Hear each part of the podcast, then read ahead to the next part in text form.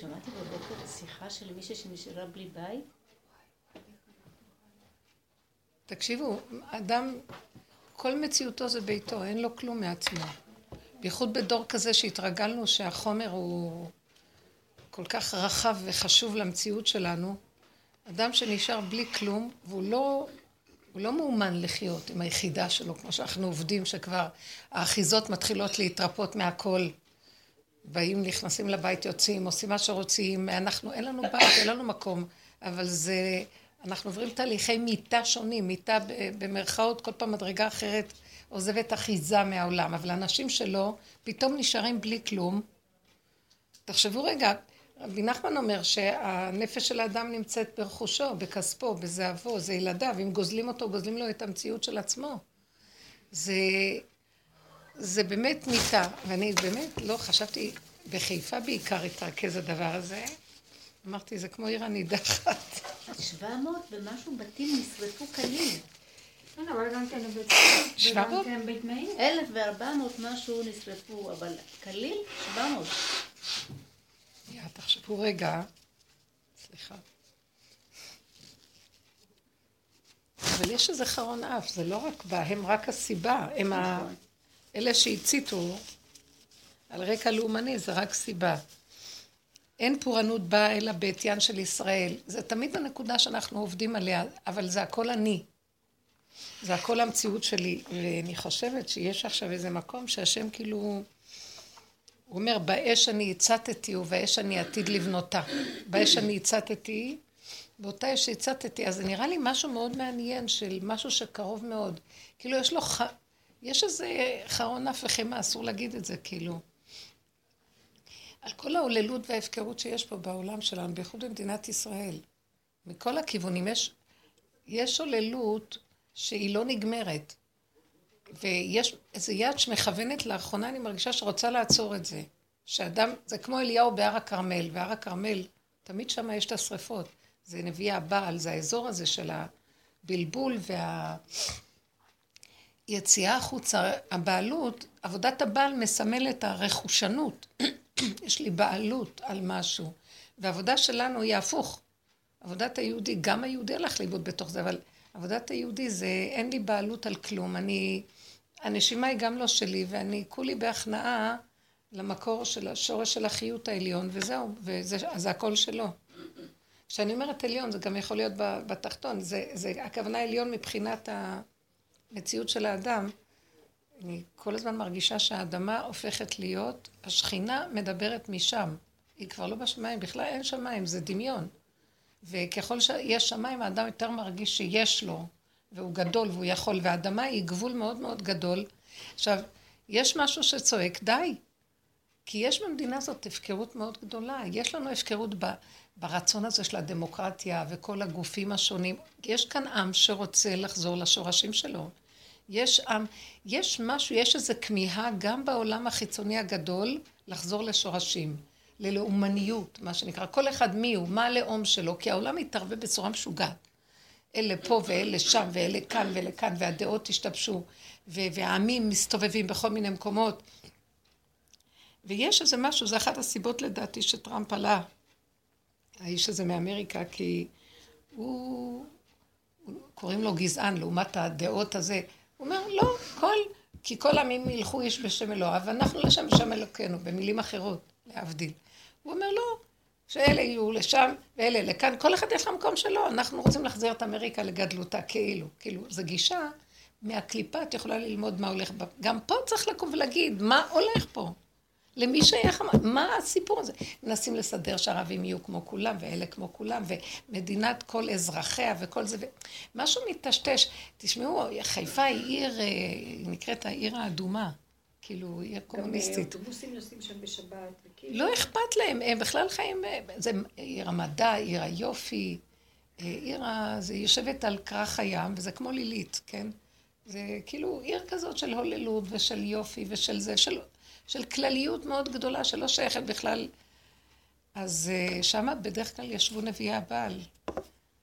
וזה, והשם מזעזע, גם הם קיבלו את ההפגזות הכי קשות שהיה אז ו... נכון. בחיזבאללה ששלחו בצו בגליל, שם חטפו הכי הרבה. יש משהו ש... זה כמו עיר הנידחת.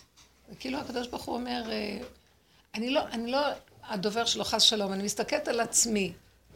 ואשרי אדם מפחד תמיד, זה חסר שם, כאילו חסר העניין הזה שתחליטו, אם השם הוא אלוקים, לכו אחריו. ואם הבעל הוא האלוהים, לכו אחריו. מה זה אם השם הוא אלוקים? זה גם היום לא נשמע כל כך. השם. יש חילונים שלא מבינים מה זה, מה את מקשקשת? זה נראה משהו מאוד uh, כאילו ששייך לדורות קדומים. מה השם? אז בואו נחליף את זה למילה אחרת. הריכוזיות והדיוק של האדם בהתכווננות ארגטי, אנרגיית החיים האמיתית שלו. מה אני יכולה להגיד מה זה אלוקים? באמת, כבר הסתבכנו. המילה הזאת היא, היא מרגיזה, כי היא הסתבכה, כי היא התבלבלה. בסך הכל היא מילה מאוד פשוטה, שאברהם אבינו חיפש כל אחד, שהיו עובדים אז בהרבה עבודות זרות. פשוט להבין, כל כך הרבה ריבועים היו בעולם של דעות, כי זה דור אנוש שהיה דור עבודה זרה. מה זה עבודה זרה? זה קלקול בדעות. הם היו מאוד מאוד משכילים, קרובים לאור הראשוני, והיה הרבה אור אז בעולם, אבל איבדו מרוב אור ומרוב דת ורוחניות, התחילו לעשות כל מיני שיטות. אז בסופו של דבר, מה זה עושה לאדם עצמו, שהוא גזור ממילה אדמה? הוא פשוט עף, והוא יוצא מגדר החיבור הנכון לעצמו. החיות שלו נובעת מהדיוק ב, ב, בכלים ובכללים שהוא חייב לחיות בהם. ריגושים, סיפוקים, דעות, כל זה מפוצץ אותו החוצה, זה, זה התפוצצות. וזה גוזר אותו מנקודת החיים שלו, ואז הוא חי מדמיונות, הוא לא חי מהחיות האמיתית. החיות האמיתית בגלות, כי גם החיות צריכה אותו, זה מין זיווג, הנברא והבורא. הבורא זה החיות, אני לא יודעת מה זה הבורא, אני יודעת, בגוף הזה, בחלק, הפסקתי כבר להבין דברים אני לא רוצה. הכל פשוט כאן, בגוף הזה, מבשרי אחזה, מהבשר. כי צריכים לרדת מהבשר, שם נמצאת שכינה בגבול הנכון לאדם. יש דעות, יש רעיונות, יש דברים מעניינים, יש חוכמה, אבל צריך מאוד מאוד כל הזמן לגדור אותה, ומה קשור אליי. זאת השאלה, מה זה קשור אליי? התרבות הלכה לאיבוד, שום דבר לא קשור אליה. אנשים כל הזמן נוסעים, מסתובבים, דעות, כותבים ספרים. את קוראת כל מיני רעיונות, והכל, מקדמים את הכל בברכה. יופי, כל רעיון, אה, כל רעיון שמים לו במה, נותנים לו פרסים, עושים לו. זה משהו דפוק הפך להיות. זה נראה כאילו איזה נאורות, אבל הנאורות הזאת מנתקת את היסוד של האדם מחיותו. ואז הוא עף בדמיון חיותו, הוא לא חי באמת. דבר הכי קטן, תראו, כל המשכילים והזלמן, לוקחים להם את הבתים, אין להם חיות. אני חושבת על אליעזר שאין לו כלום, ומתהלך כל היום בכלום. אם ייקחו לו את הזה שלו, אין לו כלום. אני זוכרת שהייתה תקופה שלקחנו לו את החפצים, את זוכרת? הביאו אותם אליי לכבס. לא היה לו כלום, כמה, שתי שמיכות, כמה מגבות, והוא לא היה בבית, בבית היה מלוכלך וכלום, אז באו לנקות, לעזור לי, גם לך. אחרי רגע, אחרי כמה זמן הוא פגש את זאת שהוא שם לב שסידרו לו וזה, אז הוא קצת כעס למה הזיזו לו את הדברים וזה, ואחרי רגע, הוא ככה נרגע וזהו, אין לו כלום בעולמו. הולך, בא, יושן, רגע לקחו לו, לקחו, רגע יש לו, יש לו, רגע אין לו, אין לו.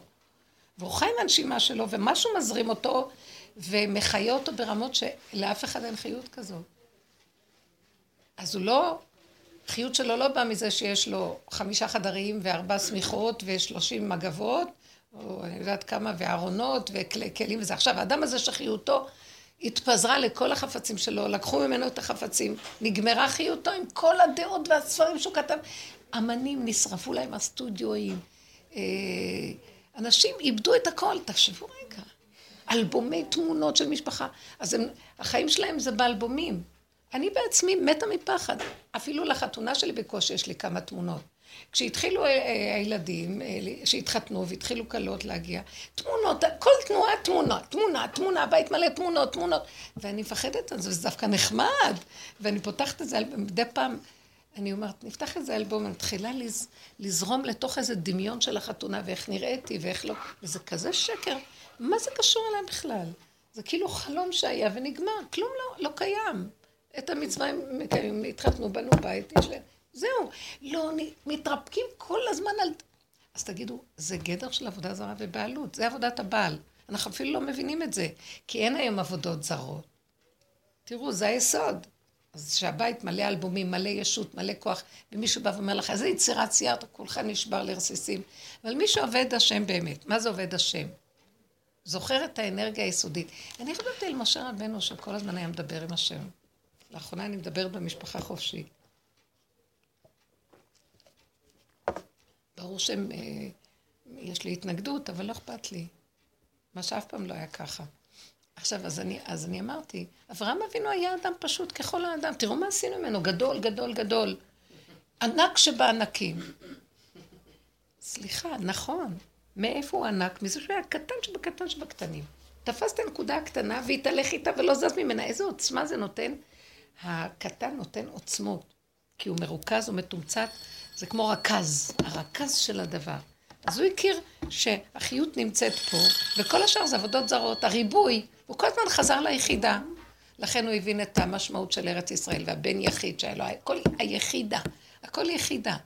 הכל ביחידה והוא דייק איתה. אז הוא התקטן, הלך והתקטן. הוא מסר את החיים לבורא עולם. הוא עבד עם היסוד הזה שהסיפוקים לא קיימים והריגושים לא קיימים. אז, אז הכל עבר למקום של אחדות ופשטות דיוקית של כאן ועכשיו. בשנה עולם ונפש. בזה ניכר גדלותם של הגדולים. משה רבנו. רב אושר אמר שעד יום מותו לא ידע אם הוא בלעם או אם הוא משה רבנו. הוא מסר גם את הדעת מי הוא. כי האדם רוצה לדעת משהו על מדרגתו, וזה מחיה אותו, גם את זה הוא מסר. כלום הוא לא יודע, גם הוא לא יודע מה מדרגתו. ועובד השם כן חי מזה שיודע איפה מדרגתו, אז אין לו גם את זה. אולי אתה טועה, אולי, אני לא יודע.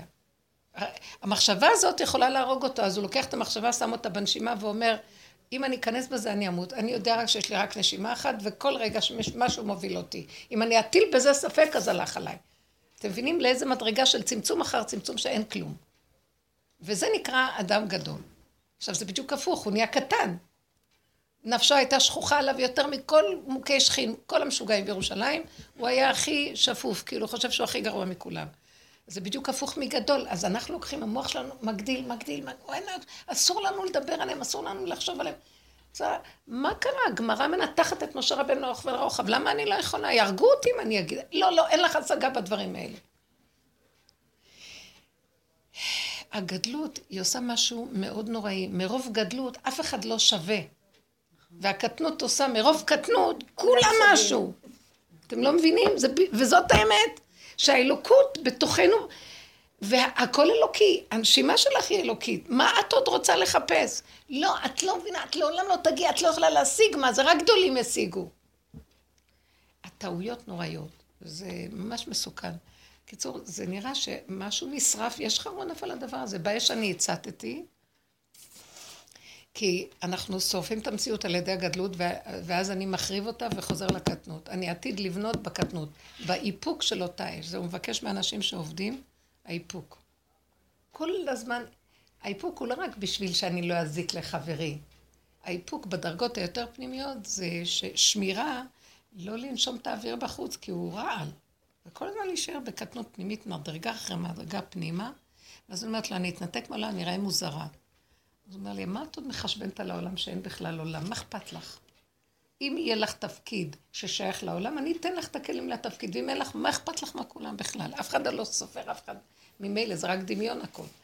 אז אם יש לך תפקיד, נניח, משה רבנו קיבל תפקיד ללכת לעם, עד אז שהוא קיבל את התפקיד הוא היה מוזר. הוא התהלך במדבריות, מדבר עם המלאכים, בכלל לא קשור לעולם. וכשהוא קיבל את התפקיד הזה, הוא פחד ללכת לעולם. כשהוא קיבל את התפקיד, נתנו לו כלים לעולם. הוא נכנס לפרעה, ודיבר איתו בלשון פוליטיקאית, ונתן לו חוזק והכול, ומול העם. מה קרה? מה את מפחד? מה אתם מפחדים כולכם? אבל תלכו בנקודה של האמת. זה מאוד קשה, נכנסנו לתוך עולם ואנחנו לא יכולים לצאת ממנו. אז להיכנס לתוך המציאות של החיסרון בתוכנו. אני רואה שאני תקועה, ככל שאני רואה את התקיעות, ואני לא מתייאשת ממנה, ואני מוסרת לו, ואני אומרת לו, זה גדול עליי לתקן, אני רואה שהוא מסדר אותי. מסדר אותי. מה זה התקיעות? התקיעות זה ש... העולם יכול להשפיע עליי, כי אנחנו ברחבות עם העולם, סליחה, יש לנו בית, יש ילדים, יש חיים, יש עבודה, יש עניינים. ואני, כמה שאת לא מצמצמת, העולם מזעזע, יכול לשרוף אותנו, הוא שורף אותנו. ונמאס להשם מהדבר הזה, אז הוא שורף עכשיו, ככה זה נראה לי. הוא בא, יש השנה תחושה, מתחילת השנה חזקה, שיש גילוי השם בפיזי. הוא פה, הוא עושה את כל המעשים. והוא מסעיר את כל השערות. הוא הולך ל... אין פתרון למצב שם. בואו נסתכל עוד פעם, נחזור לעניין המדיני פה. אין פתרון למצב הזה, מה הם יכולים לעשות? אינתיפאדת סכינים, אינתיפאדת אש, אינתיפאדת לא יודעת מה. יושב כאן, יושב בתוכנו אה, צר צורר, שהוא כל הזמן כאילו מגרה אותנו למלחמה, ותשש כוחנו, ואין לנו מה לעשות. מה הוא יכול לעשות? מה הממשלה יכולה לעשות לכזה דבר? הדבר הכי פשוט, בזמנים קדומים, להצית להם את הבתים, לשלוח אנשים שיציתו גם להם, להרגיש איך זה נראה שמציתים. כי רק בכוח הכללי, זה נחשב מחשבה, רק בכוח הכללי של צער כללי, יכולים להחזיק את כל הילדים האלה, השבאבים שלהם, שהם הולכים אה, לעשות שטויות. הם אומרים, אנחנו לא אשמים, זה הילדים יצאו, מה נעשה להם, מה נעשה להם. הם מסיתים מבפנים, יושבים, שותים קפה, מסיתים אחד את השני, ואחר כך הנערים האלה יוצאים. צריך להראות להם, אי אפשר בלי מגע. מה רוצים? לתפוס את אלה שעשו ואותם להעניש. כמה? 15 שנה זה מקסימום של מי ששורף, מצית. יופי, שרפו בתים שכל החיים של הבני אדם נגמרו להם. עד שמשיגים את הרכוש הזה, 50 שנה לקח להם. כל אחד. את יודעת מה זה להשיג בתים? לכי תראה עכשיו, הוא אומר, אני רק עכשיו עברתי ליד הזה, קניתי קפה, אה, ככה לא נאמר, כל אחד יקבל פיצוי מיידי 2,500 שקל. אני חשבתי שאני הולכת למות. אנשים איבדו 50 שנות חיים, גמרו לשפץ בתים עכשיו, הכל.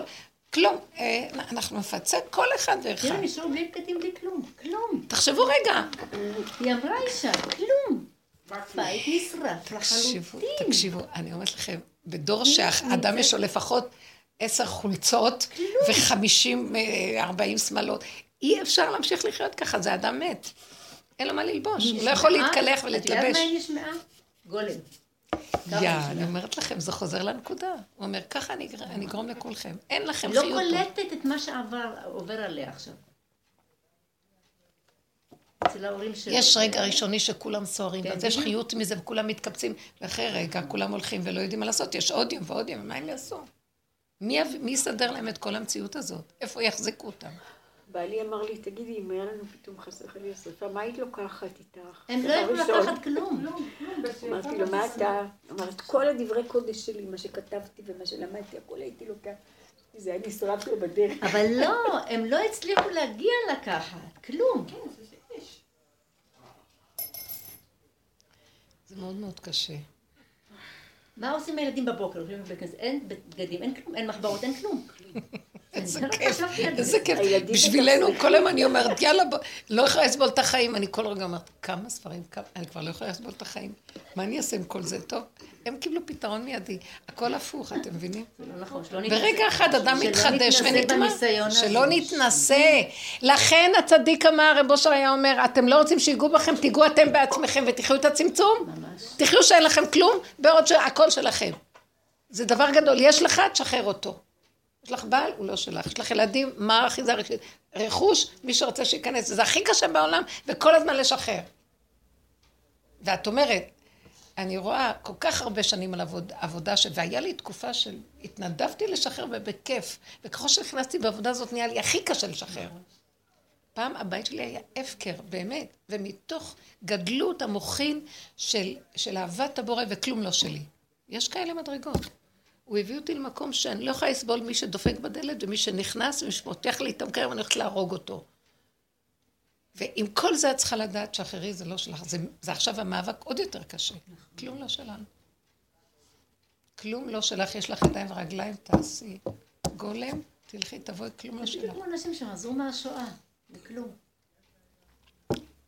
ואחרי שהרסו להם, לא רק ברכוש, גם בנפש, כן. ילדים הלכו. בעל ואישה. כאילו חוזר עוד פעם, עוד פעם. היהודים נמצאים במצב, מה הוא רוצה?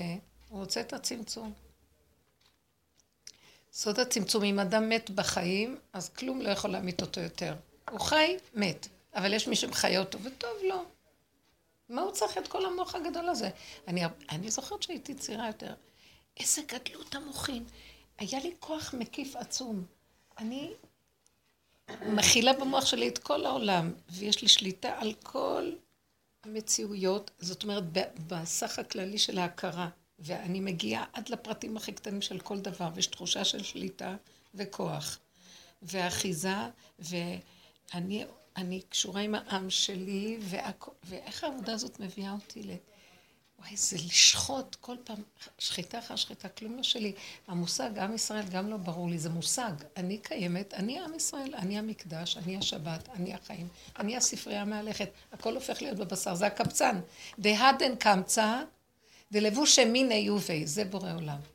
בורא עולם מתהלך בעולמו עם נקודה אחת קטנה, וממנו הכל ואליו הכל, והוא לא ניכר ולא יודעים איפה כלום.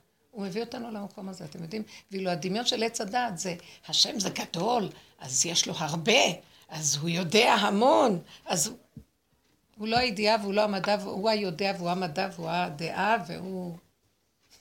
אי אפשר להכיל את הדבר הזה. הוא מביא אותנו למקום הזה. אז הכיליון של כל הדבר הזה של הישות, זה קשה להתפס את זה במוח של האדם, נכון? תראו איפה אנחנו חיים. ילדים ש... ואז אני אומרת, אני מפחדת גם להשיל את המוח הזה. אני, אני בכיף, יש לי, יש לי כזה תשישות ואני רוצה להשיל הכל, ולהיות כמו הקבצן הזה שהכל ממנו. אבל אני יודעת שיש לי משפחה, ואני לא יכולה, אני חייבת להשאיר חלק שגם יישאר כמו בן אדם נורמלי, אחרת לא אוכל לקבל אותם, לא אוכל לדבר איתם, לא אוכל להשתייך אליהם, לא אוכל... אבל מצידי, בתשישות הנפשית המוחלטת שלי, ויש לי צד טוטליטרי כזה, הולך מצד לצד. הכי כיף בלי כלום. יושבת, שותה קפה, אני אומרת, אני לא מעשנת, אבל מסתכלת על העולם, נמאס לי מהתפקודיות, נמאס לי מהפעולות, שבתות גדולות. ואני אומרת, השבת הזאת הגיעו מלא, וגם במוצאי שבס היה לנו אה, יורצייט של אה, חמותי עליה שלום, אישה מדהימה, שהשיעור יהיה לעילוי נשמתה, רות בת נחמיה נתן, שיהיה לה לעילוי נשמתה הטהורה. עכשיו, בדרך כלל לא עשינו סעודה, לא נוהגים לעשות סעודות. בעלי פתאום החליט, נעשה סעודה. עכשיו, אה, ציווה לביתו סעודה, מה שנקרא. עכשיו, ביתו רץ לקנות קניות, לבשל בישולים, להזמין את כל החבורה. אני, אני מצידי אמרתי, כאילו, שמה, אנחנו לא רוצים ליורצייט עם סעודות.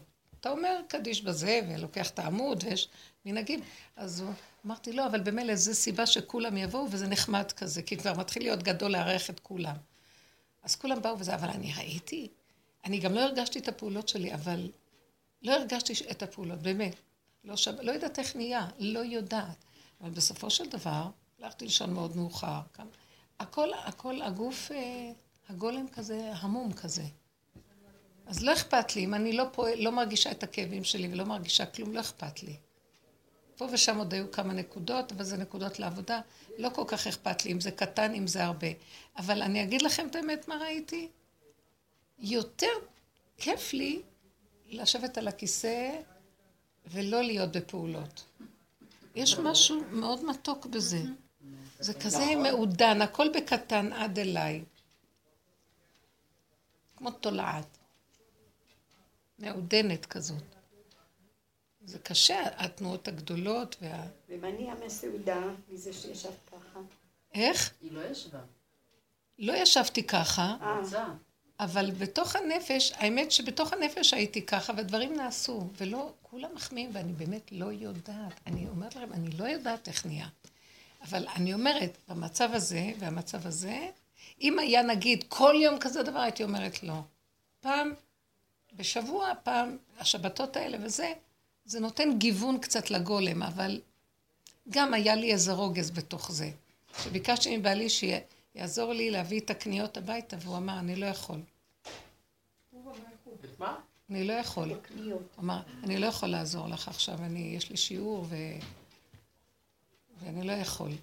אז זה בשביל היורצייט שלו, כאילו, אבל אני אומרת לעצמי, לא אכפת לי.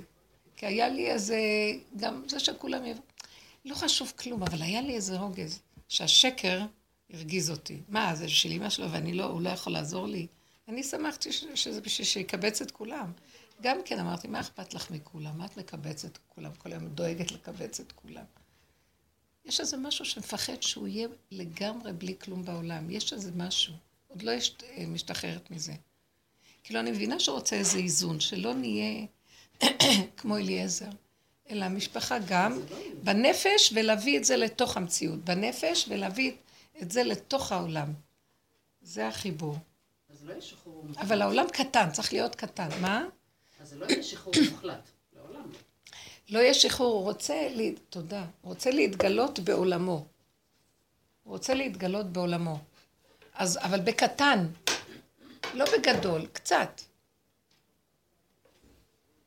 הוא רוצה אבל בעולמו שנהיה, הוא לא רוצה לעשות אותנו על ההרים ו... כהדן קמצא דלבוש מיניה ואני כל כך מבינה את הדבר הזה. האלוקות היא כמו קימוץ, היא קמץ, יוד קטנה, מקומצת, מסתובבת בעולם. זה האלוקות. עכשיו הוא לא, הוא לא, זה, ש, זה שכל הזמן דיברנו על הגולם וזה, הוא לא רוצה שהאדם יישאר בגולם, הוא רוצה את הגולם ועליו הוא מלביש איזה בגד.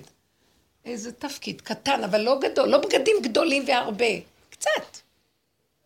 אבל להישאר בקימוץ. אז יש קשר בין האלוקות, בין הפנימי לסובב.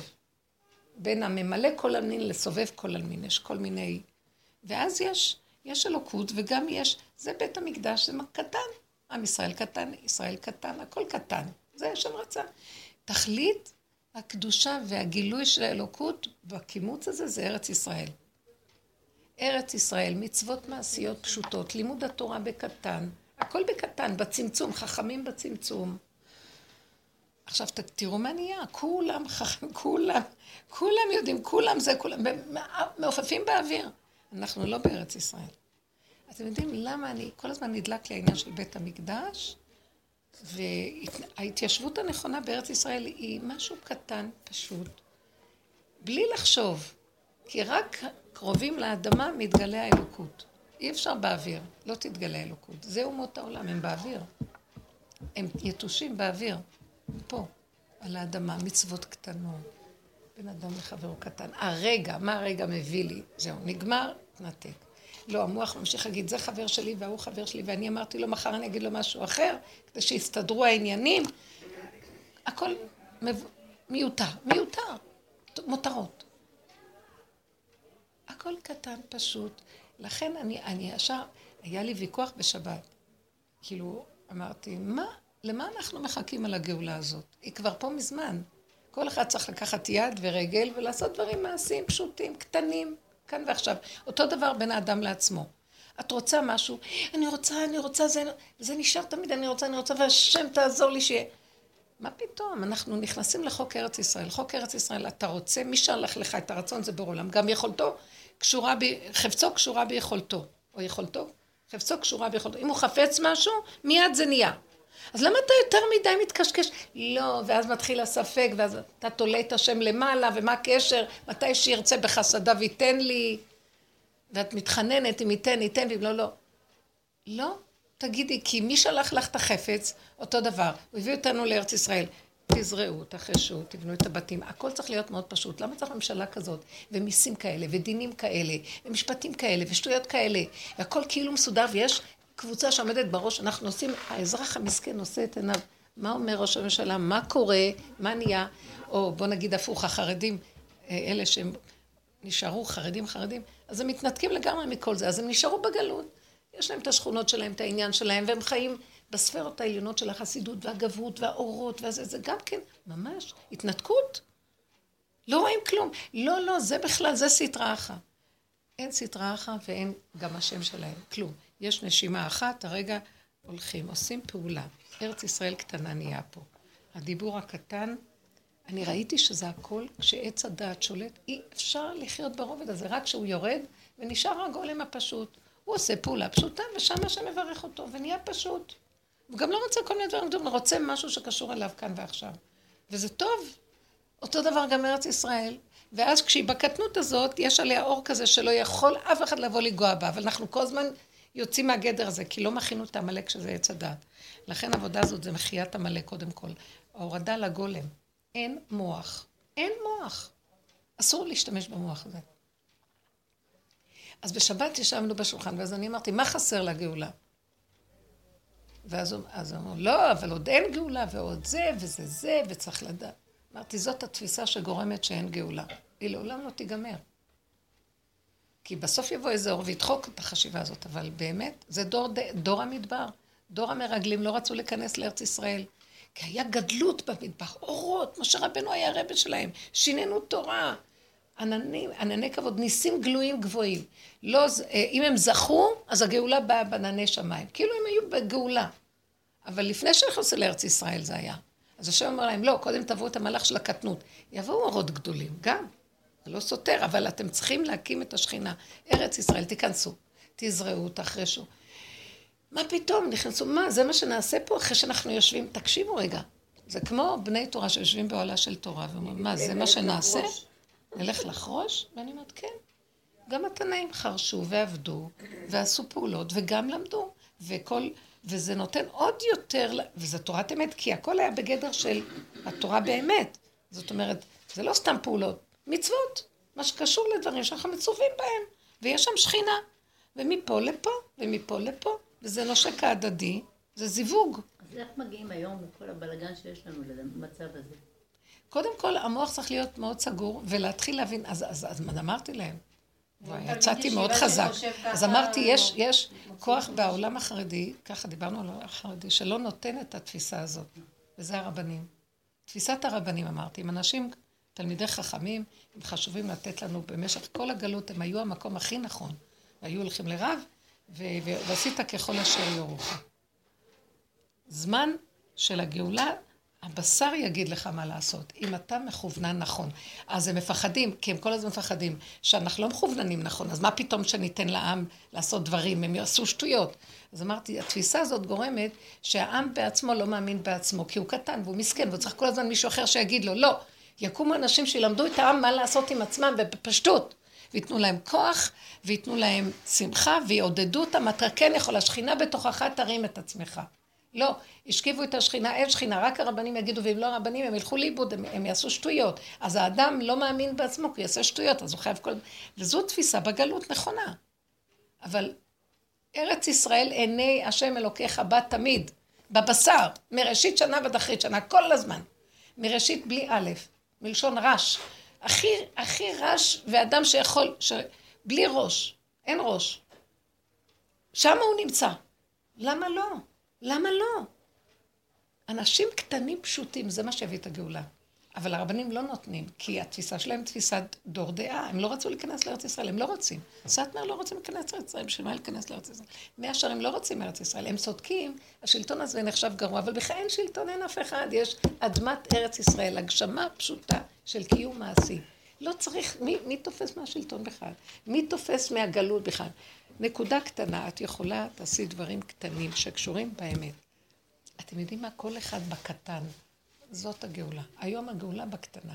לא ללכת עם המוח והדעה והרעיון, נגמרו הרעיונות. אנשים באו, תלמיד, תלמידי הגאון, תלמידי הבעל שם טוב באו והתיישבו. התיישבו, הם גאלו את ה... הם התחילו לגאול. פשוט עשו פעולות, הוא הורה להם לבוא. מה זאת אומרת? כן? לא, צריך לחכות למשהו שיגיד לנו.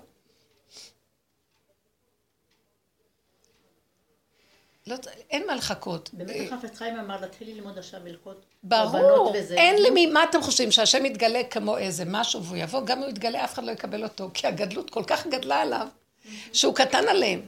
הוא ישלח את האדם הכי שיש בו, הוא לא יאמינו לו, כי הוא יבוא בצורה פשוטה, לא יאמינו לו. אין מה לדבר, רבותיי, כל אחד יגאל את עצמו. זה הופך להיות ככה. אמרתי להם שיש איזה שלב שכל אותה שיטה שהייתה נפלאה בגלות, 49 שערים, כשבאה הלידה, מתהפך הכל. עכשיו זה תהליך אחר, נגמר ההיריון. אף אחד לא מבין, הפקידה והזכירה. הרמח"ל קורא לזה במאמר הגאולה שלו, הפקידה והזכירה. הפקידה זה גאולת מצרים עד היום, עד לפני הגאולה האחרונה. הזכירה זה הגאולה האחרונה. הבשר זוכר. הוא לא אומר את זה במילים האלה, אבל מאחר ויש לנו את הדרך, זה מאוד ברור לי. כל מה שאומר ברוח קודש מאוד גבוהה, האדם הזה היה. אבל הכל ברעיונות. ואת מביאה את זה לבשר פשוט. זה כבר לא מה שיהיה הפקידה, פקוד פקדתי אתכם, או כמו והשם פקד את שרה, זה נתינת הזרע, ואז מתחיל להיות עובר, היווצרות העובר. אנחנו בגלות כמו עובר, עובר בחושך של הגלות. עכשיו הוא רוצה להיוולד. דוחקים אותו, לא, לא רוצים שהוא ייוולד. יש לי כלה מתוקה שצריכה ללדת כל רגע. זה הזמן שלה. אז היא אומרת לי, לא, לא, לא, אני מבקשת הערכה. לא, אני מבקשת הערכה. היא מתהלכת והיא ממש, כאילו, סוגרת, לא רוצה. יש לה עוד ילדים? לא, זה הילד הראשון. והיא לא רוצה. אני מבקשת הערכה, לא, למה לי? ככה? זה נראה. אה? כלה שלה? כן. כן, כן. מעניין מאוד. אמרת לי, לא, לא, למה לי? אמרתי, אם את לא רוצה, אז לא יהיה. בגלל שמתי שהיולדת שאומרת, אני לא יכולה לסבול, אני לא יכולה לישון, אני לא יכולה להסתובב, אני לא יכולה, אז היא חייבת. אבל היא לא, לא, לא מפריע לי. אמרתי לה, זה ככה יהיה גם. האדם גוזר, זה לא את ככה. יודעת שהרב עובדיה, כשהוא נפטר, אז הוא אמר, אמרו שעד שהוא יגיד שהוא לא רוצה לחיות, אני חשבתי עליו בזמן האחרון מאוד על הנקודה הזאת. אני ליוויתי את התקופה הזאת מאוד, הייתי בתפילות, אז הוא אמר ש... הוא אמר את זה, אהבתי הוא לא רוצה. ואז ידעו שהוא זהו.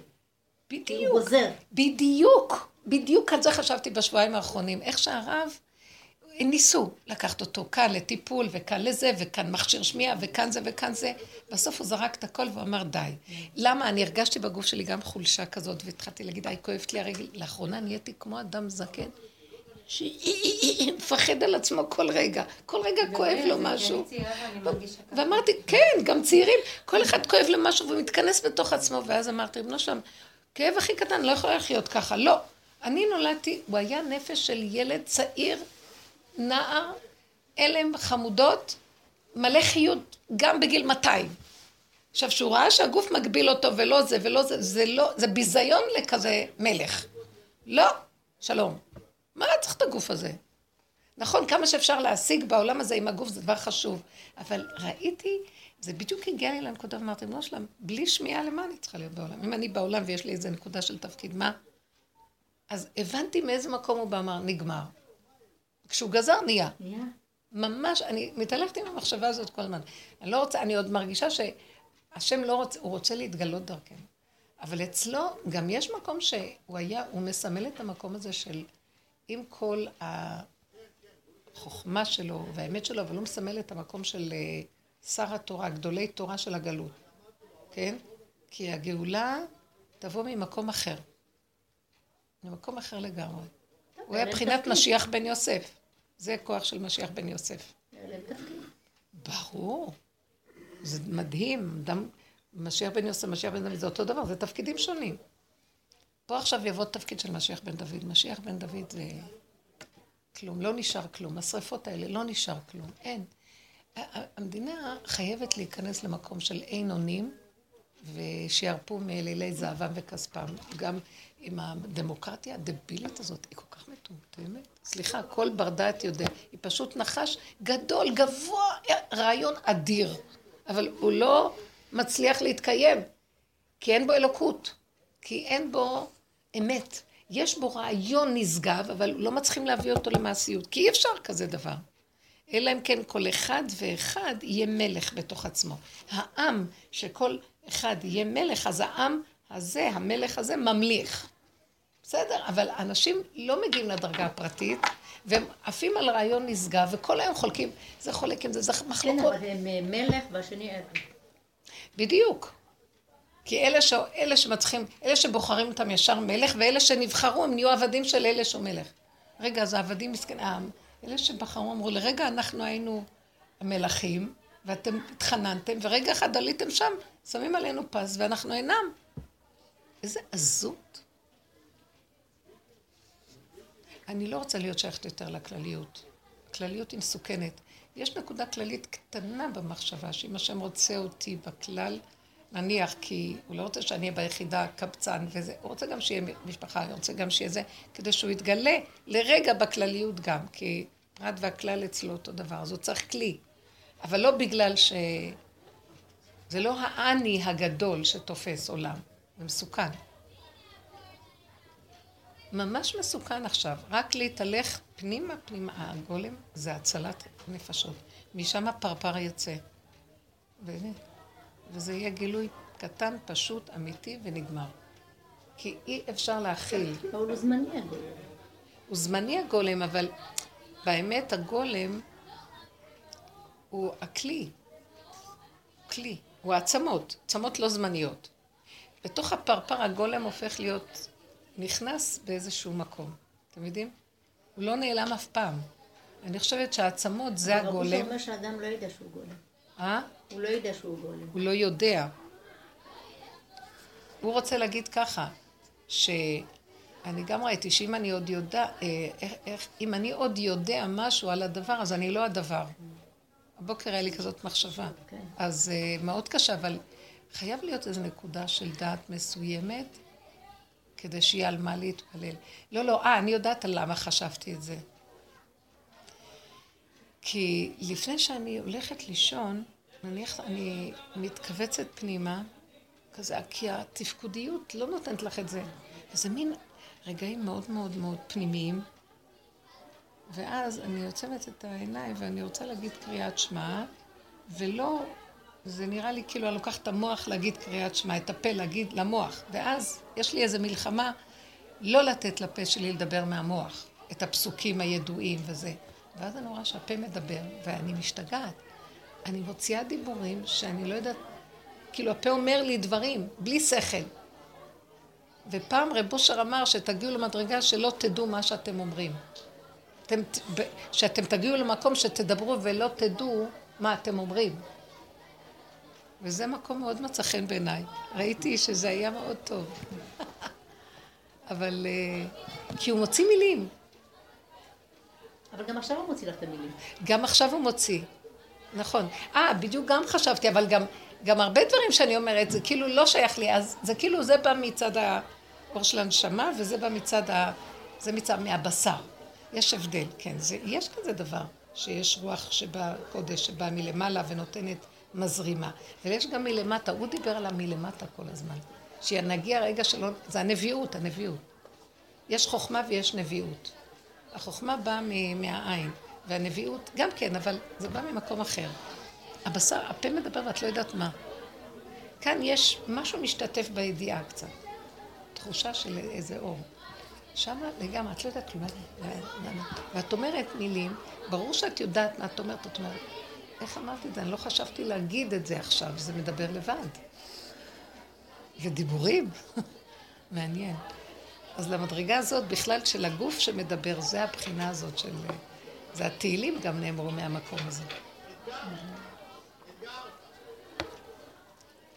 מה את אומרת? אפס אפס מתקשר אליי. מי מתקשר? אפס אפס אפס אפס. מתקשר אליי. מה זה אומר? מי זה אפס אפס? לא יודעת. אפס זה המספר. אפס אפס אפס אפס. איזה מצחיק. מה זה זה? זה לא משטרה, זה לא מד"א, זה לא... בדרך כלל מחו"ל. מחו"ל? אולי טראמפ. הוא רוצה לבוא לשיעור. חמודים. תעזרי לי באיזה נקודה עכשווית, עכשווית, עכשווית. כן.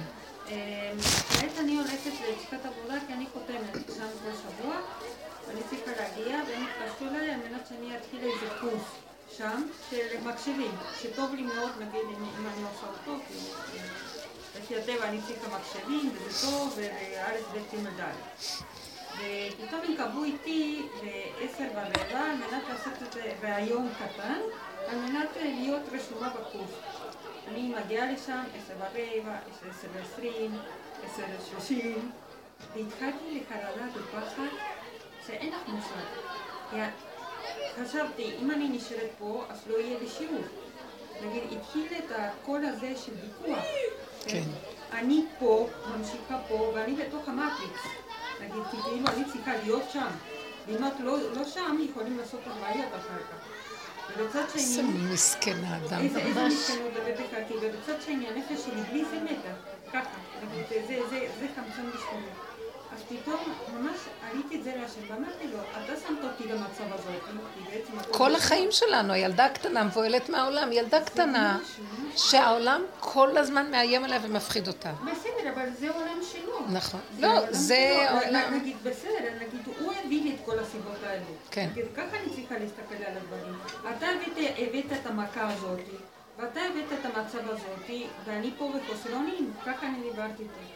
פתאום הוא נתן לי קול כזה, שנכנסתי לתוך המשרד, ואמרתי להם, אם אני לא הולכת לשיעור אני מתה. ככה אני אמרתי להם. אז הם אמרו לי, בסדר, תחזרי לאחד. רק אל תמותי לנו פה. חמודים. אבל שימו לב מה היא עוד אומרת להם, שאני... תדעו לכם, אני צריכה, אם אני לא אלך אני אמות. היא אמרה את זה לעצמה, כי היא הייתה צריכה לקום באסרטיביות ולהגיד, אתם הזמנתם אותי בעשר ורבע, לא התקבלתי, אני צריכה להיות בשיעור, נקודה, אני לא מוכנה לוותר. עכשיו, בגלל הפחד שלה מהם, היא הייתה צריכה לשכנע את עצמה שהיא הולכת למות. שימו לב, זה עדיין היסוד של הפחד. הם לא צריכים לדעת שאת הולכת למות, את הולכת לחיות. תזמי אותך בעשר ורבע, רבע שעה רעיון, אני תכננתי את זה ככה, אתם לא מסתדרים עם זה, שלום, לא צריך. אבל אין לנו את הביטחון, כי אז נפסיד את זה, נסתבך עם זה, לא נלך עם זה. אז צריכה להגיד להם שהיא תמות. אני זוכרת שהייתי ילדה, זה בדיוק הילדה הקטנה שבתוכי, שכל כך רצה לרצות את כולם, לסדר את כולם. אז אם משהו לא יסתדר, הייתי צריכה לשקר ולהרוג את הסבתא ואת הדודה ואת הזה, ושלא יכולתי להגיע בגלל שזה, וכל הזמן הייתי צריכה לסדר שלא ידעו שהסבתא לא מתה, ושהדודה לא חולה, וזה, והיה לי מתח נפשי בשביל לרצות אותם, כדי להגיד להם, זה החרדה שלנו, כי זה להעלות אותה להשם. זה להגיד לו, תראה, מצוקת החיים, זרקת אותי בתוך הגיהנום. תדעו לכם, הנשמה לא רוצה לרדת לפה, ודוחפים אותה בכוח. זה גיהנום פה. זה גיהנום רותח. גיהנום, אני, אני לא יודעת. אומרים, ש... אומרים הפוך, שהרשעים אה, עוד יישארו והגיהנום קלה. לדעתי, אני. באמת הרגעים שאנחנו קצת, כאילו טוב לנו, כל כך מעטים, כל כך... כי אני אגיד לכם מה, אני אגיד לכם למה, אני ראיתי את זה. לא, אנחנו באים לעולם הזה, מתלבשת עלינו תודעה, שמים משקפיים, והתודעה הזאת היא כל היום הולכת ומנג'סת, ממרמרת, ממורמרת, וזה שקר, אין כלום. וכל הזמן אומרת לעצמי, לא חסר כלום, יש את הרגע הזה, תחזרי לרגע. ואני תדירה, אני הכי נרגנת, אני הכי מתלוננת. מתלוננת, כל היום מר לי בנפש, מקטנות. ואני ראיתי, לא, זה, לא, זה גם לא אמיתי, כי כאילו היא זוכרת משהו אחר, ולעומת זה איך היא נראית פה. לא זוכרת כלום. זה שקר גם כן. זאת אומרת, נכון שאני יודעת שיש משהו אחר יותר טוב, לא טוב לי. אז את יודעת מה? לא טוב לך? אל תתני למוח לראות שלא טוב לך. תחזרי לנשימה הזאת, מת המוח, עכשיו טוב לי הרגע הזה. את עושה שיהיה לך טוב. לא יהיה לנו... תגידי לבור, למה אתה סידרת אותי? לא סידרת אותי, את יודעת שאני כבר לא מדברת איתו באתה ואני. אני זה אני, אני זה אתה. ויוותר יעקב לבדו ביום ההוא, ונשגב השם לבדו ביום ההוא. זאת אומרת, כשאנחנו לבד ואין כלום יותר.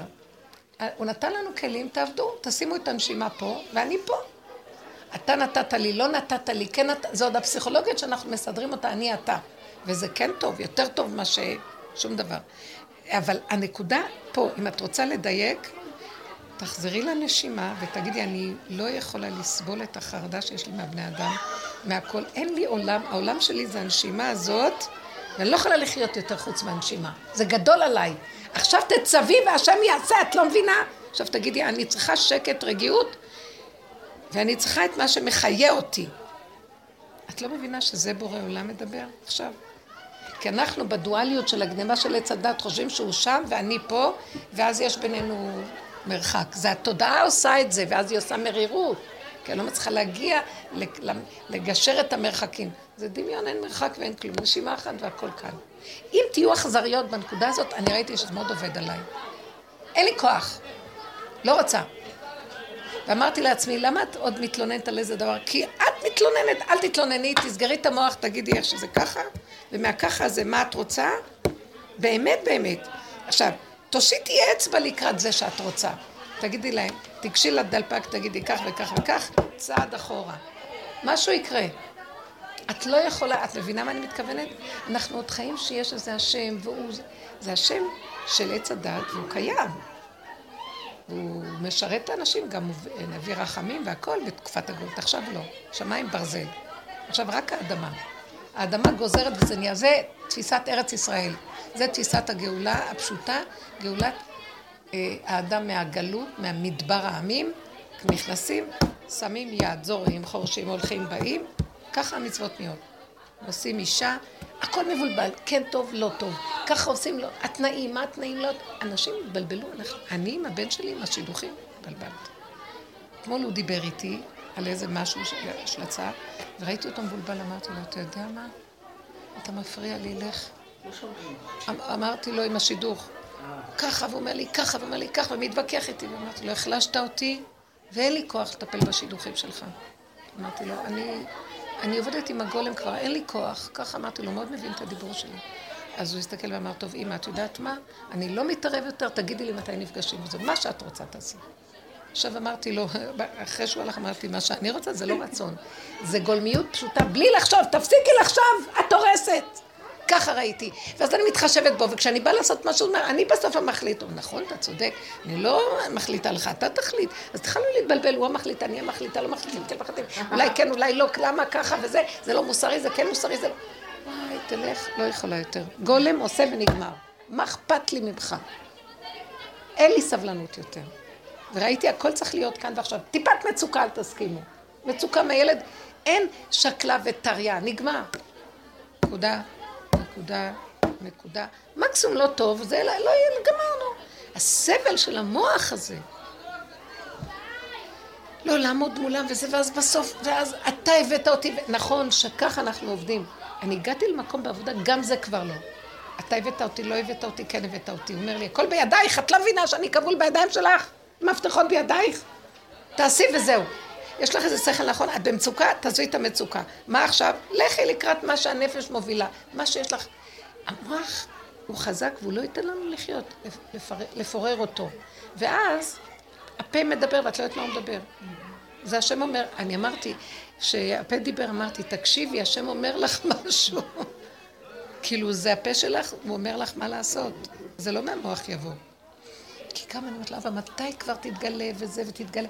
אז את חושבת, הוא יתגלה ופתאום יהיה איזה שופר, ופתאום נשמע דיבורים, ופתאום יהיה זה ופתאום זה. עבודה של רבו שרי משהו אחר לגמרי. יותר ויותר אני קולטת כמה אני לא קלטתי, שהתוצאה היא בכיוון אחר לגמרי. פשוט אין דת, אין כלום, יש פעולות. זה יסוד ארץ ישראל. לאחרונה אני נדלקת על הדבר הזה. אני מבינה מה זה ארץ ישראל והכניסה לארץ ישראל, ולמה המרגלים לא רצו, כי הם היו בתפיסה של גדלות. ובעלי התנפל עליי בשבת, הוא לא יכול היה לסבול את הדיבורים שלי.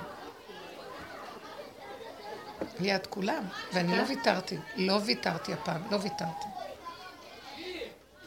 אמרתי לו, זה הכיוון, זה רשעות מה שהרבנים, ככה אמרתי לו, זה רשעות מה שהרבנים גורמים פה עכשיו. הם צריכים לדעת להתכנס בדלת אמותיהם ולתת רק כשבאים אליהם פסקים.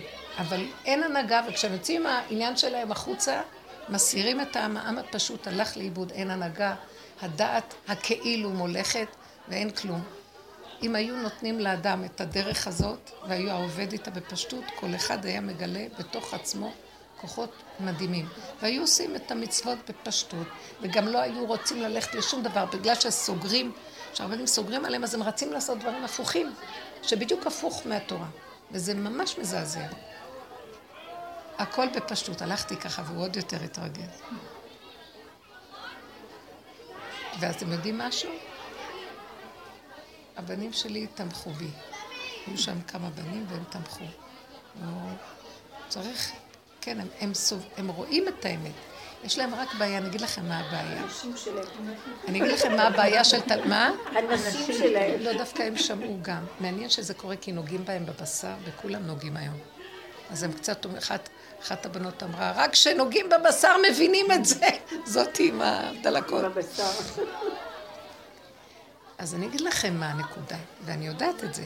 כל הנקודה של תורת משה וכל הרבנים והגלות, מאוד חשוב היה לשמוע בכל הרבנים. כי למה? כי הכלל של כל היהדות בזמן הגלות זה לא לצאת מעץ הדעת. יש עץ הדעת רע ועץ הדעת טוב. הרבנים נותנים לנו את הכללים בתוך עץ הדעת. גם רוח הקודש לא נחשבת אם היא לא מהגדר של עץ הדעת. תבינו? מה זה הגדר של עץ הדעת? זאת אומרת, הכל בהוכחה. הכל מתוך... טוב, אז הכל חייב להיות דרך הפלפול והדיון. טוב, את אומרת שזה הכניסה לארץ ישראל, תגידי לי, מאיזה סברה את אומרת את זה? תוכיחי לי. מסברה כזאת, כזאת, כזאת. ויש לימודים שלמים, למשל, יש אה, ספר דרישת ציון של הרב קלישר, שהוא מהדורות הקודמים, לא הרבה, תחילת המאה אולי. וכשהוא בא, והוא היה בגלות, והוא היה רב אה, חרדי, ליטאי. וכשהוא בא לברר את הסוגיות של ארץ ישראל והיישוב וכל הדברים, אז חשדו בו בציונות, כי אז היה פחד, הרבנים חשדו בציונות. אבל הוא כולו קודש טהור, שהוא מברר את הכל בסוגיות, בסוגיות. אז מה שחשדו זה שכל הזמן, אז תביא לנו הוכחה מצד עץ הדעת במקום של הנקודה עצמה. תביא לנו מתוך הלימוד שאתה סובר כך וכך. זאת אומרת שכל מה שעשינו, שמתוך עץ הדעת לבוא לצאת מעץ הדעת. אז טוב, עשו את הפלפולים, עשינו גם בעבודת המידות, ירדנו עד התשתיות ומתוך עץ הדת. אנחנו לא באנו, אצל רבו אושר היו מתהלכים אנשים, רבו אושר לא יודעים, אני הייתי מתפלספת. הוא רצה אמונה פשוטה, הוא רצה אמונה פשוטה, ואמרתי, אבל אני לא רוצה להגיע לאמונה פשוטה לפני שאני, לא בעקיפת עץ הדת, מתוך עץ הדת, אמרתי להם. אני תלמיד חכם, מתוך עץ הדת נבוא לאמונה. לא, לא, לא צריך את כל זה, לא צריך אמונה פשוטה, אמרתי לה, זה, זה ריחוף, זה דמיון. מתוך הלימוד, עד שפירקת אותו לגמרי, תבואי לדבר. עכשיו, פירקנו את הכל, הם לא מוכנים עוד לפרק, כי הם עוד מפלפלים, ולא, אולי הם אומרים, יש עוד מקום שעוד לא פירקנו. אבל הדור החדש בא ואין לו כוח יותר לפלפול, ואין לו כוח יותר לבלבול, ואין לו כוח יותר לסיבוך המוחי. הם מאוד פשוטים, הדור החדש מאוד פשוט. הוא עייף, הגוף תשוש, הגוף אומר לו, רק לא יגיד לו מה לעשות. כי אין לו כבר כוח לזה. לא מוכנים להקשיב לו. אז הרבנים גורמים שיש פער מאוד גדול, שיראו מה קורה בעם ולפי זה ידעו, זה סיבה, זאת הסיבה, לא מוכנים. תקועים במקום הזה, כי יש להם סיפוק, ויש להם משרות, והם יושבים וזה, והעם סובל, לא, כי להם יש איזה סיפוק בתוך כל המערכות של, שלהם. ואני אומרת שהדבר הזה גורם לממש, הוא גורם לאיזה מצב נוראי של פער. אז אני אומרת, לא, בפשטות, הסיבה, אין לי כוח, לא יכולה. לכו על הלא יכול. בוא נלך על הלא יכול, כל הזמן. לא יכול, יש מישהו שתופס אותך, מחזיק אותך. לא, את עשית עבודה, אבל הם לא עשו. ואז הם יגידו לא יכול ובחינם. את יודעת מה? בזכות רב אושר שעשה עבודה, כולנו ניזונים. צדיק אחד שעושה עבודת אמת, גם העם הולך איתו. משה רבנו, בזכותו. אז בואו נלך עם זה. למה להעלות את האנשים? אין להם כוח. איזה אנשים יעשו עבודה כמו שאני? אני לא יודעת שרב אושר עשה. איזה עבודה? כמה עשינו, הנשמה יצא לי. לפעמים אני רואה, אין לי כוח להגיד להם עוד פעם את מה שעשיתי בעץ הדת. יואו, איזה פירוק ואיזה... ככה נכנסנו. הרבה פרשו. עד שהנחש ראינו אותו מת, מת, פשוט. ואז עכשיו כל הגולם יותר עובד. הגולם זה כניסה לארץ ישראל. תגידו, אם לא אחרי כל הדורות נגיע לזה, מתי כן? למה עוד מחכים? ששת אלפים שנה חדשות. חבל על הזמן, באמת. גם הדעתנות יותר מדי גדולה. טוב לא לחכות. אה? טוב לא לחכות. אין לחכות כלום, הכל פה ואיך שאת עושה. הגולם מוביל, הגולם המפתחות בידיו, והשם נמצא בתוכו. הוא אומר, תעשו, אני פה. תושיטי יד, זה יהיה. את רואה, את אמרת, אני מתה והם פתחו. היית צריכה את הדיון הקודם, אני גם מדברת, ואומרת לו אתה, אתה, אבל אני אומרת לך שלב יותר מתקדם, כבר זה לא אתה. אני כל הזמן אומרת אתה, מלשון שאני רגילה להגיד. אבל באמת, אני רואה שכבר אין אתה גם. אני, אנא, אנא. אני, אני, אתה זה דבר אחד. זו בתוכי. אני יותר ויותר מדייקת ואני לא מטילה את זה על השם. אני אומרת, זה לא הכל השם, לא נכון, אומר לי, זה לא נכון, אני לא יצרתי את המצב הזה, אתם יצרתם. אז את לא יכולה להגיד, אתה סידרת לי את המהלכים פה. אני לא יכולה להגיד לו את זה, אני אומרת, המצב הוא כזה, אני קוראת לזה ככה, המצב הוא כזה ואני תקועה בו. תרחם עליי, תגאל אותי מבפנים, אני אומרת לו. כאילו, אני נותנת את הכוח פנימה. המצב הוא הנתון. אנחנו יצרנו את המצב הזה. הקלקול יצר מציאות, הקלקול יצר אה, אלוהות. מבינה? שאת מה? את עייפה מהחרדה. את יכולה גם להביא לי עוד אחד? עוד אחד. תגידי, את שותה קפה? הקפה הוא טוב, למה? שותה פעם ביום. פעם לא ביום? בבוקר. לא. אני, אני, אני פשוט שואלת את עצמי, אם אנחנו כבר בנקודה של גולם, וגולם, כל החיות זה הוא. אנחנו נכון. רק חרדה? החרדה וזה היא לא נובעת... זה זה חרדה. לא. החרדה היא גם אלוקות, אבל היא, אלוקות שאת צריכה להחזיר אותה לאהבה. זה הקשר שלך לבורא עולם. הגולם יש לו חרדה הכי גדולה, יותר גדולה ממה שהיה בעץ הדת. זה כאילו, אם את תלכי רחוק טיפה ממני, את תמותי. הנה. אז החרדה הזאת טובה, כי היא מחברת אותך לעצמך. בעוד החרדות הקודמות משאירות אותך באוויר, אז תמיד תחזרי לעצמך ותגידי, אני לא נלחמת. מה שתגיד לי. את מבינה? יש אלוקות בתוך הגולם והיא גבולית. אז אם את רוצה שתיפסק לך החרדה, תיכנעי לנקודה. אל תישארי בחרדה. תרדי לבשר ותגידי לא יכול. למה זה גורם לנו לרדן? החום פה. החום. נכון, החום כאן הוא באמת חם. אם אני לא שתיתי שתי כוסות קפה גדולים, אני לא יכולה, הגוף שלי לא... כן, לא, כן, כן. נכון, יש חום מאוד גדול, באמת. הם מדליקים את ה... תגידי, תגידו להם, כי חם בחוץ, אין גשם, גם זה לא כל כך בריא. מה הדליקו את זה? אנחנו פה שעה וחצי בשבוע, הם כל היום פה. כל הזמן. זה דולק, יום ולילה. כן, אי אפשר להפסיק את זה. תגידו. יש שם מישהו בחוץ ששאל אם יש פה שיעור של נשים עד איזה שעה. עד 12. אמרתי לו, 12 וחצי. כן, בסדר. התחלנו בדיוק. טוב, אז תדברי אולי, תגידי, כי את מחיה לי את השיעור, ועכשיו מאיפה הלכת לי? חרדה. מתוקה.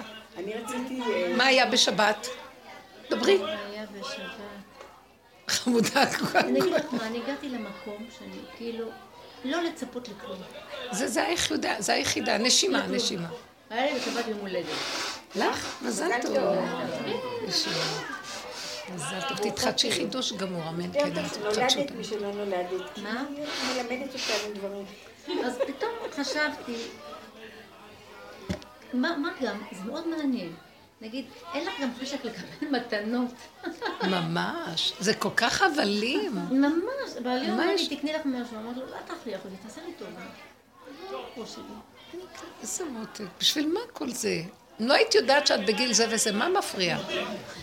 מה צריך לדעת שזה הגיל הזה וזה לא אז גיל הלכתי כזה? לבת שלי ולנכדים שלי, אז הם אומרים לו, אז מה את הבאת לנו? כאילו, את לתת לנו משהו. זה מה שאני עוד נאבקת, כאילו להחזיק שיש עוד עולם בחוץ ואני משחקת אותה איתם. לא יודעת למה אני עושה את זה. אבל את יודעת, הייתי בשיעור. הגולם עושה, השם כבר נכנס בזה, הוא רוצה את זה במשהו. הוא רוצה כי רק דרך זה הוא יכול להגיע אליהם. אם אני אתנתק מזה, אני אתנתק מהם. אז גם השם מתנתק מהם. אני כאילו המעביר של השם, אל תתנתקי. לא, מי מתנתק? תעשי כאילו. מסיבה, ובאים, וזה יביאו, כן, תודה, וזה... אי אפשר, כי אם לא, אני מתנתקת, והאלוקות לא יכולה להשפיע. היא צריכה את הכלי שלי להשפיע על בעולם. אחרים. כן, היא צריכה את הכלי כפי השני, אבל היא יודעת שהיא לא שייכת, אבל לא הרבה, כי אחרת אני אלך לאיבוד בהם. אז אני רואה, אני רואה דבר מאוד יפה. אני פועלת, עושה, השם משאיר אותי בכאילו, ואני לא מרבה לדבר עם אף אחד. וגם שמתי לב, אני מדברת, ההוא מתחיל להגיד לי דבר אנטי, אני לוקחת כאילו ברצינות שרוצה לענות, אני אומרת. אז אין לך דעה, אין לך כלום, אבל את ברקע מכינה, עושה, מביאה, צוחקת, ואת את כאילו יוצרת מציאות עכשיו, דרכך זורם משהו שמשפיע עליה, ואת אל, אל תהיי בתודעה של דעה פה. שום דעה, רק פעילות. מה הוא אמר? תישארו במקום. ממש. הוא אומר לי כל הזמן, תשארי צמוד אלייך, תגישי, תתני, תגידי שלום, מה נשמע? זאת אומרת לך מילה, זאת מילה, תקשקשי. ברגע שאני רוצה להיכנס במשהו ברצינות, הלך עליי. הלך עליי. וזה משאיר אותי אנרגטית, עם חיות, וכולם משתגעים עליי ככה. אם אני רק אתקע, יש לי, גיסתי באה אתמול, היא רוצה. אז, אה, והיא, יש לה, היא, היא, היא גם בדרך, אבל מסגנון אחר. היא הייתה הרבה אצל רבו שם. ואז היא מתחילה לדבר, כמה שהכל כלום, וכמה שזה, וה, וה, וההתכווצות, ו, וההתרגשות שהכל כלום, שהיא משיגה שהכל כלום זה, ואני יושבת, ואני רוצה רגע להיכנס, להגיד איזה מילה, ואני אומרת, זהרי לך, כי ישר תהפוך את זה לאיזה ויכוח. כי היא יודעת מה זה הכלום. ואז אני ממש, ראיתי שאני כל כך למדתי, אני למודה בכל העניינים האלה. אמרתי לה, נכון, נכון. והתמעטתי, וזה מה שהיא רצתה, במה להגיד מה ש... ונכון. אחר כך הלכתי למישהי אחרת, זו כלה שישב שם, התחילה לספר לי איזה נקודה, ואת אמרת לי, אני הצעתי לה שתעשה איזה הליכה מדי פעם, כי בוקר ערב, בוקר ערב, ואין לה טיפת זמן לכלום, והגוף חלש, תעשי איזה הליכה, זה טוב, 20 דקות, עשו ביחד. והיא התקיפה אותי, אין לנו זמן, איך יש לי זמן? מתי נשב לשתות ביחד? מתי נדבר? מתי... אני, אז אמרתי לה, לא, תתעקשי לעשות. אז עכשיו, ולא, לא, טוב, עכשיו היא באה איתי עכשיו ואומרת לי, מה אני אגיד לך עם ההליכה הזאת? זה כנראה נגע בה שאמרתי לה, אל תבלבלי את המוח, תלכו וזהו. אה, כי לעולם לא יהיה לכם זמן, לכלום. תעשו וזה יהיה. ככה אני הולכת היום עם אנשים. אז היא באה ואומרת, כן, וזה וזה, והתחלה עוד פעם, כאילו להתקיף אותי, מאיפה יהיה לי זמן, מאיפה זמן? ובתוך כל זה אני נכנסת, ואסור לך להגיד מילה, אם תגידי מילה, את מתערבבת, ועוד פעם יהיה עניין. שום דבר רציתי רק לטובת הנקודה. בסוף יוצא שאני, מה, מה אכפת לי? תלכו, אל תלכו, תקפצו, תשנו, תעשו מה שאתם רוצים. ואז היא אמרה לי, דרך אגב, כן, והצלחנו לעשות יום אחד הליכה, זה היה משהו מדהים. אז ראיתי, אסור לי להגיד מילה. היא אומרת, מספרת, רצתה להשמיע, הלכה וככה הלכתי לאחד לאחד, ישבתי כאן, ישבתי שם. והכל היה פשוט, לקחו, באו, נתנו על... כל מה שיכולתי לעשות, ראיתי מה שהוא עושה לי. את רק מסדרת להם מטיבה, נותנת להם, מכינה להם שקיות, מה שנשאר, כך, כך, כך. בלי תחושה של עמל והגיעה, בלי שייכות, בלי רצון, תדעו איזה מתוקה אני נותנת לכם, ואני אוהבת אתכם, אני אדאג לכם. לא עניין אותי אף אחד. אבל כל הזמן בפעולה של הטבה. מה שאת רק יכולה. נשאר לך מניעה תתני, נשאר זה תעשי, זה להביא ככה. הטבה פשוטה בלי שייכות. הוא אומר, זה שלי הכל. את חווה חוויה אחרת, שהכל שלו, ממנו ואליו, ואין אף אחד בעולם. ככה. הלוואי, בשבת שבעלי התנגד אליו, ויצאתי עליו, ואז היה לי איזה עשר דקות שהייתי צריכה להרגיע את האש. ואז אמרתי לכולם, האש בוערת. ממש כולם דיברו על האש הזו. האש בוערת, אני לא יכולה להירגע. ואחרי עשר דקות זה הלך, אבל אמרתי, קצת הגזמת, ברצון להגיד את הנקודה. את יודעת, ביקשו ממני לתת שיעור איפה? במעוז של הברסלבי. אמרו לי, תתני שיעור קצת על אמונה. שנמאס כבר לדבר על זה. וואי, איך אני נכנסת לשם, והראש שלי במקום אחר, והם במקום אחר. עולם נורא של צדיקות. נורא נורא של צדיקות שם. דברי בקול שישמעו. אתם שומעות מה שאני אומרת? עולם נורא של צדיקות שם. עדיין עם כל מה שעברו. אין, לא יעזור, נהיו יותר צדיקים. כן, כי אין להם לאן ללכת, אין משהו אחר. או שמאל קיצוני או ימין קיצוני, לאן ילכו? אז בקיצור, אמרתי, מה אני אומרת? לא יודעת, מה שאני, מה שאתה תיתן לי אני אגיד. התחלתי להגיד דיבורים של רב אושר, מה אני יכולה להגיד? אז הם אמרו לי, תגידי, של מי הדיבורים האלה? אז אמרתי, אני אגיד לכם, מי שאני מדברת זה הצדיק שלי, הם היו בטוחים רבי נחמן, נכון? אמרתי רב אושר. כל העיניים נפקחו. מי הוא? אה, הם שמעו עליו כבר, שומעים שמעו בברסלב. עליו, אבל... אבל ההעזה הזאת להגיד שמה במעוז, שזה לא רבינו. שזה לא רבנו וזה רב אושר, והוא אומר את הדברים האלה, זה היה שקט דממה. כל אלה שבאות אליי לשיעורים מרבי רסלב, זה הכל נפל להם. אני, והן חוזרות, אמרת להם, ראש השנה היה רבי נחמן, רב אושר, זה הוא מוריד את זה לדרגה הכי בבשר, פשוטה, אין כלום. גם מה שחושבים שיש, אין. אין כלום, אין. אין. אין. אז מה, אין נקודה טובה? אה, כן, הנקודה הטובה. כן, נקודה טובה זה השם. אבל כמה צריך למות שאין, כמה צריך ללכת רק על השלילה כדי לגלות את הנקודה הטובה שזה השם. אי אפשר, הם הולכים מעץ הדעת רע לעץ הדעת טוב, אז יש נקודה טובה, ועל זה משתיתים את כל הסיפור. כל אחד הולך עם נקודה טובה, כי זה מה שמחיה אותו. לא, אז, מה? אז מה רצה רבי נחמן לעשות בעולם? מה היה הזעזוע שלו? ועל זה הוא אמר, אני איש פלא? ונשמעתי פלא גדול, על מה? על זה שנהפוך לעץ הדעת טוב? לא קולטים, כי אין, אין דרך לקלוט.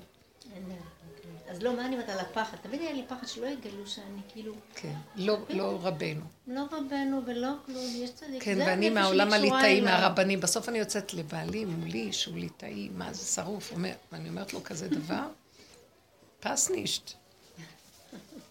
כי אני לא יכולה, שלא. יוצא לי כבר, הגולם כבר אומר, יוצא. יוצא הגולם. אין, די, נמאס לי, אנחנו בתוך היחידה של הנקודה וזהו. זה מאוד טוב אם את לא תחשבי עליהם כמציאות והם גוף, כי אז באמת זה הופך להיות אני והם, אני אראה להם. לא רוצה להראות להם, לא רוצה כלום. הנקודה היא פשוטה, הרגע ואת גולם באותו רגע, שם מופיע אור. הגולם הזה הוא מתמוסס גם לתוך גילוי יותר חזק, ולאט לאט בכלל, הגולם זה הכיסא במה שהשם יושב עליו. זה היה דוד המלך. הוא היה כולו מואר, וכל מי שעבר לידו קיבל הערה, אבל זה לא היה הוא ב, בישות הרגילה של דוד המלך. באמת אני קולטת שאין, אני לא יודעת מי זה אני, אין לי, מתמוסס האני. את לא יודעת מה את לא יודעת כלום, גם לא צריך לדעת כלום. מה אכפת לך? נתן גוף בשר והוא מדבר דרכו, אז בעלי שאל אותי, באיזה, מתי? אמרו לך, מתי, ביום, בלילה? אמרתי בלב שלי, מה זה משנה? בכלל לא מעניין אותי מתי נולדתי, ביום, בלילה, באמצע. באמת לא מעניין אותי, מה זה משנה? כן, יש עוד דעת של ה... שיש משמעות לזה אם זה ביום או בלילה. קרב יום אשר הוא לא יום ולא לילה, מה זה חשוב? אימא שלי, היה לה מאוד קשה עם חמישה ילדים. קשה, כי אבא שלי היה משהו אחר, משהו אחר. הייתה כועסת, היא הייתה אומרת, אוף. הלוואי שתחזרו מאיפה שבאתם.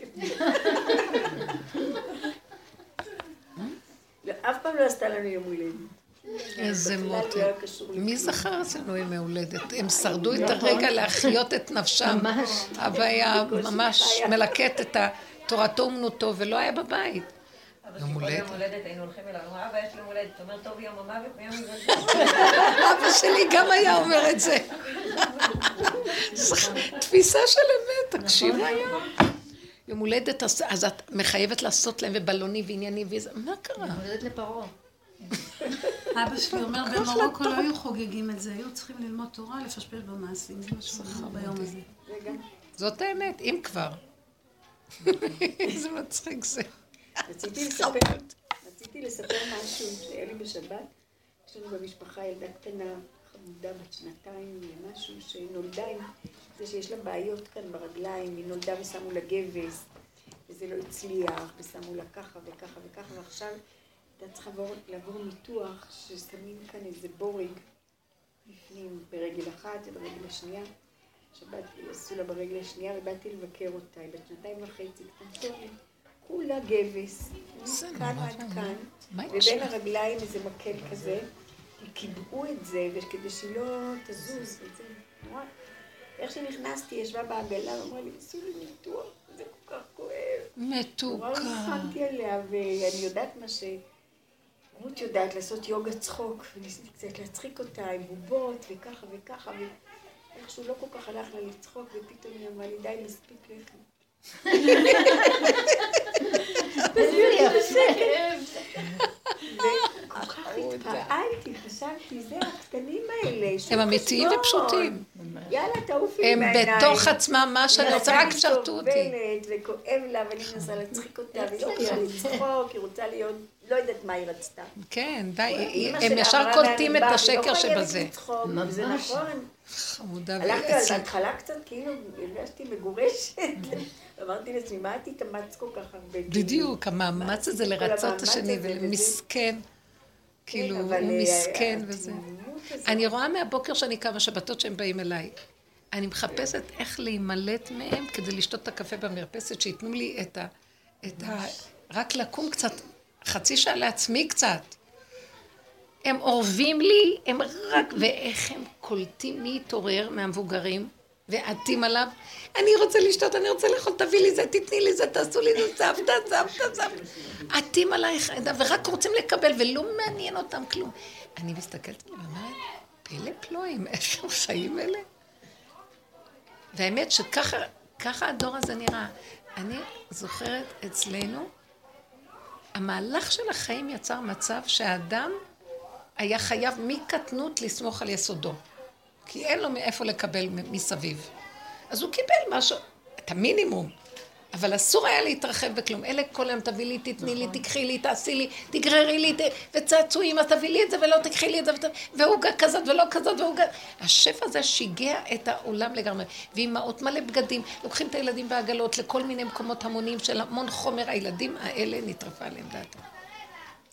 זהו, זה אין, אין איזו התכנסות פנימה הוא לא יודע, הוא לא יודע ל- מה- ל- מי הוא בכלל. לסמוך על הנקודה שלו וקצת לעזור לעצמו במשהו. הוא לא יכול, הוא צריך את השני כל הזמן. אז הוא אורב לו, כי משעמם לו עם עצמו. כי הוא לא למד להבין איזה חיות זה להיות ילד, כמעט לא תמצאי ילד שיושב בריכוז ומשחק עם עצמו לבד. לא תמצאי כזה דבר, הוא כל רגע מופרע ממשהו אחר. והוא קשור יש לשני. והשלישי והרביעי וזה, ואז יש כאלה, אבל זה לא הרוב. לא תמצאי יש הרבה כאלה. ילדים, ראיתי אצל הבת שלי, הם יודעים כבר ללכת לפינה שלהם. באיזה גיל הם? כן, כשיש מיני הרבה ילדים, אם אין אפשרות, אז האימא לא מטפלת. לא יכולה כל. כך להתמסר. די, כמה היא יכולה? שניים? אבל הילדים הראשונים, השלישי, הראשונים, כן. לא, זה לא נורמלי. מסכנים גם. ואז בהתחלה אוהבים אותם, מפנקים אותם, הרגו אותם. בא הילד השני, הדוד שכל כך אוהב, התחתן, עכשיו מה אכפת לו ממנו? ואני ראיתי את המבע של הכאב בעיניים של הילד, ואני אמרתי, אם אתם מפנקים אותו יותר מדי, המשפחה השנייה, היא הבת הבכורה, ואז שני, הרגו אותו מרוב פינוקים. עכשיו, העיניים שלו עצובות. פשוט, אני רואה את העצבות. ובא הילד השני, השלישי, ואין לו זמן, הוא בעצמו תינוק שלא קיבל בהתחלה. זה לא מאוזן בכלל, הרגש משוגע שם. ואין לי מה לעשות, אמרתי. אבל לאט לאט הם מבינים את האמת, הם באים אליי שאני אחנך את הילדים. אמרתי להם, אתם עושים את השטויות ואחר כך זורקים אותם אומרת, תקשיבו מההתחלה מה שאמרתי לכם. הם היו צוחקים עליי, כי הייתי אומרת להם, חוק הצמצום. לא להתרחב. הם היו עושים איזה בדיחות וצוחקים בתור זוג צעיר, וצוחקים, צוחקים, צוחקים, אבל פגעו בהם כמה פעמים. בן שלי, הוא יותר מבין עניין. אבל אמא זה כל כך אמת. אמרתי לו, אז צמצם עניין בכל הכיוונים. לא להתרגש מכלום, לעשות את הכל חלק נקודתי. תברח לתורה, יהרגו אותך. כי עולם, תראי, ברגע שמתחתנים, מתחתנים עם כל- עם כל מיני סוגי בתים. אז הם כולם לפי השטנץ הרגיל, נכון? הכל בסדר, לפי הנתונים הכל מתאים. במציאות, אני פשוט, את מוכנה לסגור את זה רגע? אני רוצה להתייעץ. יש לי, אה, את זה, את זה. את זה, את זה.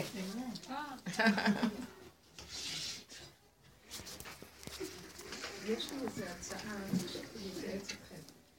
יש לי איזו הצעת שידוך, שהיא לא